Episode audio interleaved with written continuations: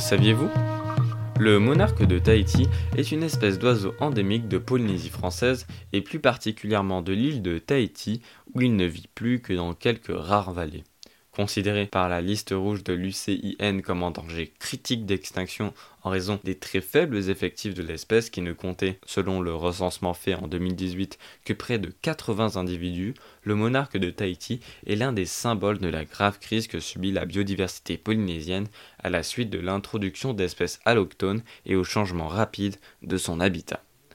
En effet, l'extinction progressive du monarque est principalement due à la concurrence et à la prédation effectuée par des espèces introduites comme le martin triste et le rat noir, ou à l'envahissement de son territoire par des plantes invasives comme le myconia et le tulipier du Gabon.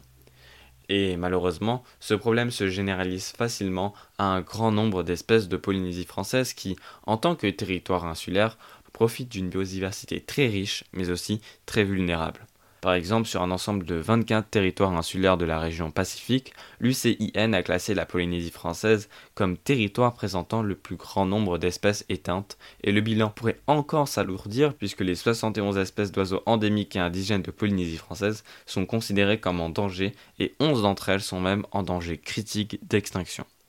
Mais la catastrophe reste encore évitable, comme l'ont démontré les efforts qui ont été mis en place pour protéger le monarque de Tahiti, dont les populations, même si elles restent encore faibles, profitent d'une certaine dynamique, loin des heures sombres de 98 où il ne restait alors qu'une trentaine d'oiseaux sur toute l'île.